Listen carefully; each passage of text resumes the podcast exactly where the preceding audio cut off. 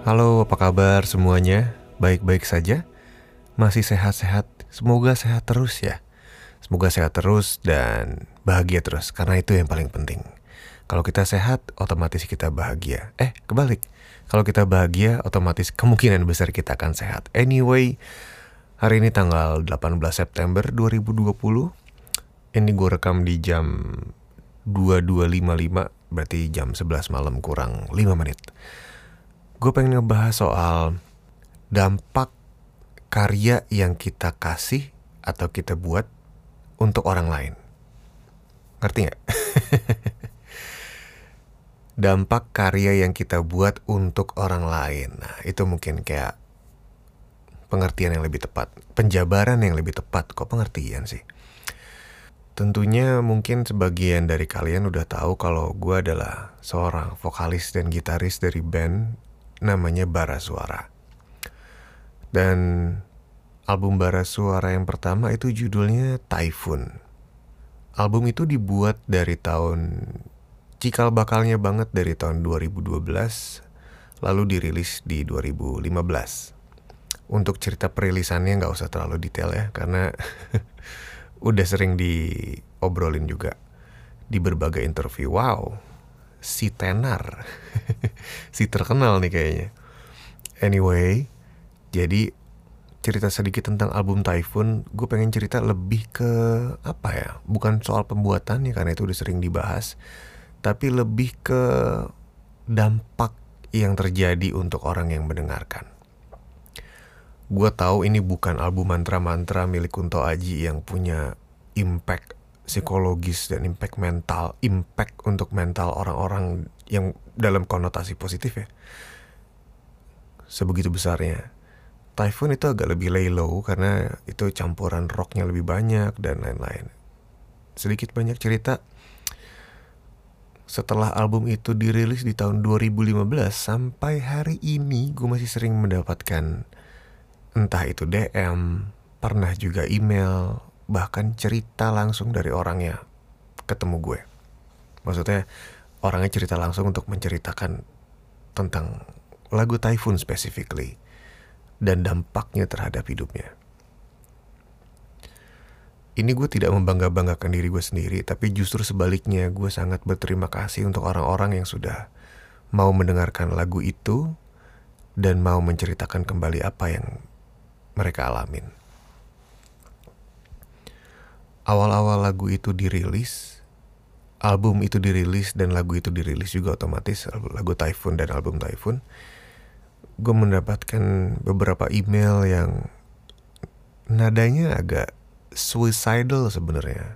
Sepertinya orang-orang, ah, sepertinya ada seseorang yang emang lagi putus asa banget, email ke gue menceritakan panjang lebar tentang apa yang dialami soal kegalauan dan soal keputusasaannya dan yang gue lakukan yang terbaik adalah berterima kasih dan berharap dia tidak melakukan hal-hal yang membahayakan dirinya intinya. Gue memberikan support, memberikan terima kasih, mengucapkan rasa syukur sudah men mendengarkan lagu itu gitu. Dan email setelahnya adalah ya dia di email itu di, di email itu dia bercerita tentang betapa dia lagi down dan dia berusaha mendengarkan lagu Typhoon sebagai sebuah apa ya sebuah obat mungkin untuk dia. Katakanlah seperti itu. Dan di email berikutnya dia menyatakan bahwa sepertinya dia sudah mulai baik-baik saja. Dan gue mengucapkan terima kasih untuk tidak melakukan hal-hal yang membahayakan dan terima kasih juga untuk mendengarkan lagunya dan gue senang kalau lagu itu bisa berguna buat dia. Lalu ada lagi cerita-cerita yang serupa sebetulnya. Ada salah seorang teman dekat gue juga yang lumayan tragis sih. Dan selalu menjadi cerita yang paling sedih yang pernah gue dengar. Tapi juga paling berarti buat gue kenapa? Karena teman gue ini dia ditinggal oleh istri dan calon anaknya di gue masih berat ngomongnya. Di di meja persalinan intinya seperti itu Singkat kata istri dan anaknya tidak selamat dari proses persalinan. Lalu Typhoon adalah lagu favorit mendiang istrinya.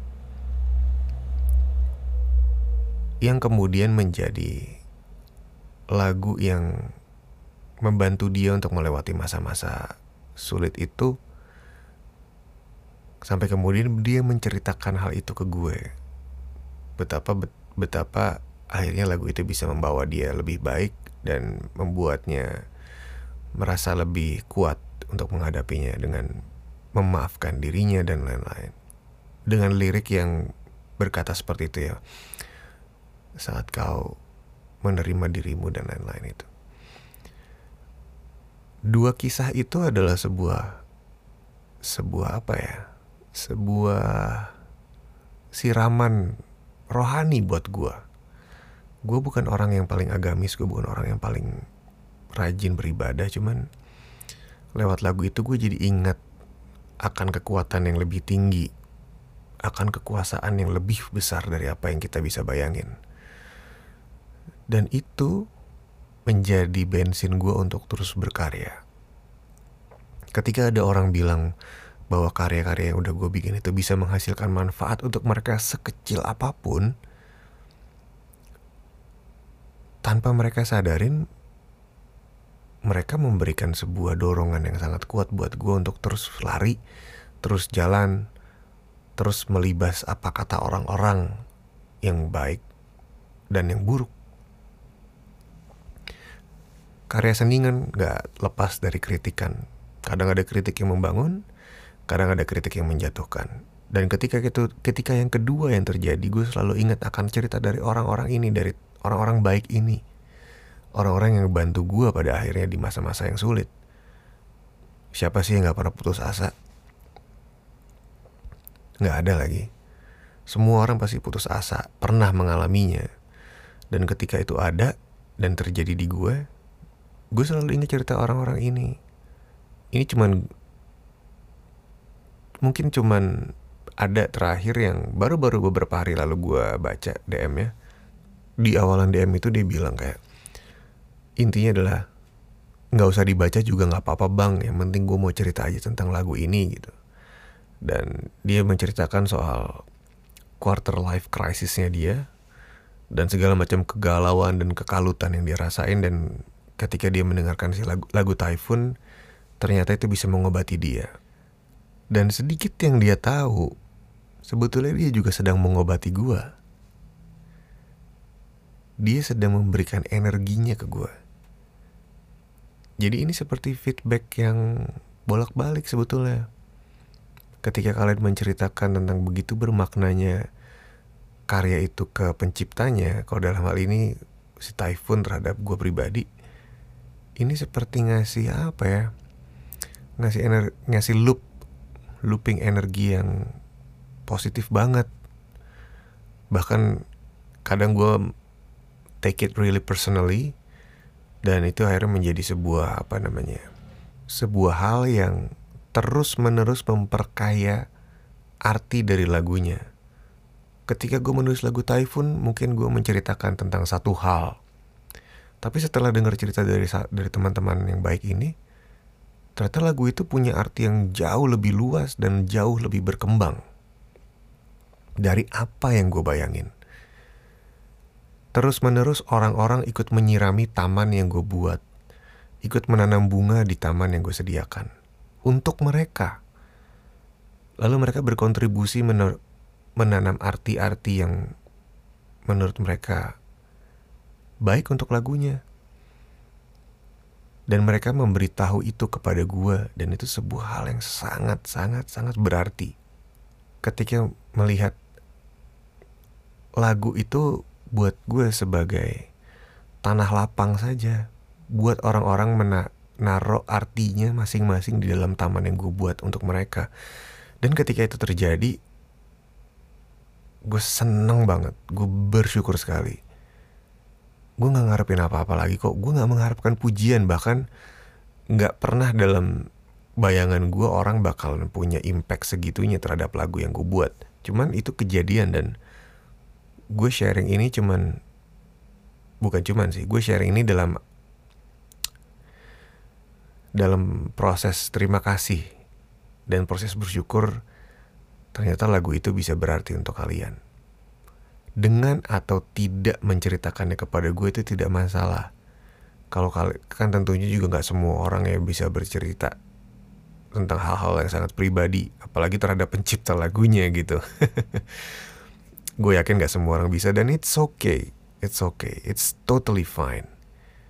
Tapi ketika ada orang yang beritikat baik untuk menceritakan itu ke gue wah that's priceless. Begitu ceritanya. Jadi ketika kita membuat karya, lalu orang lain merasakan manfaatnya, dan orang yang merasakan manfaatnya itu menceritakan kepada kita lagi, itu kayak mereka ngasih energi yang double, energi positif yang double untuk pen, untuk penciptanya karena siapa sih yang tidak senang diapresiasi? Itu kan intinya. Apa pun yang kita lakukan, selama kita percaya di, diawali dengan niatan baik, niatan niatan untuk ngasih manfaat ke orang sekecil apa pun ketika itu diapresiasi sama orang lain kan pasti senengnya ya ampun seneng banget bikin masakan yang simple aja. Kalau dibilang enak kita seneng ya kan? Apalagi kita membuat sebuah karya apa pun itulah. Nggak mesti musik jelas nggak mesti musik. Punya bengkel mobil. Customernya seneng. Wah pak saya servis di sini enak. Merasa bengkelnya jujur dan lain-lain hasilnya oke. Dan lain-lain dan lain-lain mungkin kalau di restoran ya kepuasan pelanggan kan selalu jadi nomor satu. Mungkin itu rasanya ya jadi koki ketika masakannya dipuji sama orang yang makan priceless. Terima kasih sudah mendengarkan dan menyimak ocehan gue semoga bermanfaat. Tidak berusaha sama sekali gue untuk menceramahi atau uh, pamer atau ria nggak ini benar-benar cuma cerita aja. Kalau bisa nemenin alhamdulillah kalau merasa bosan juga alhamdulillah udah dengerin.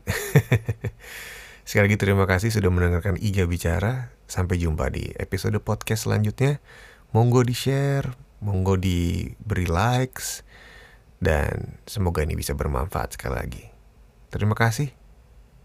Sampai jumpa.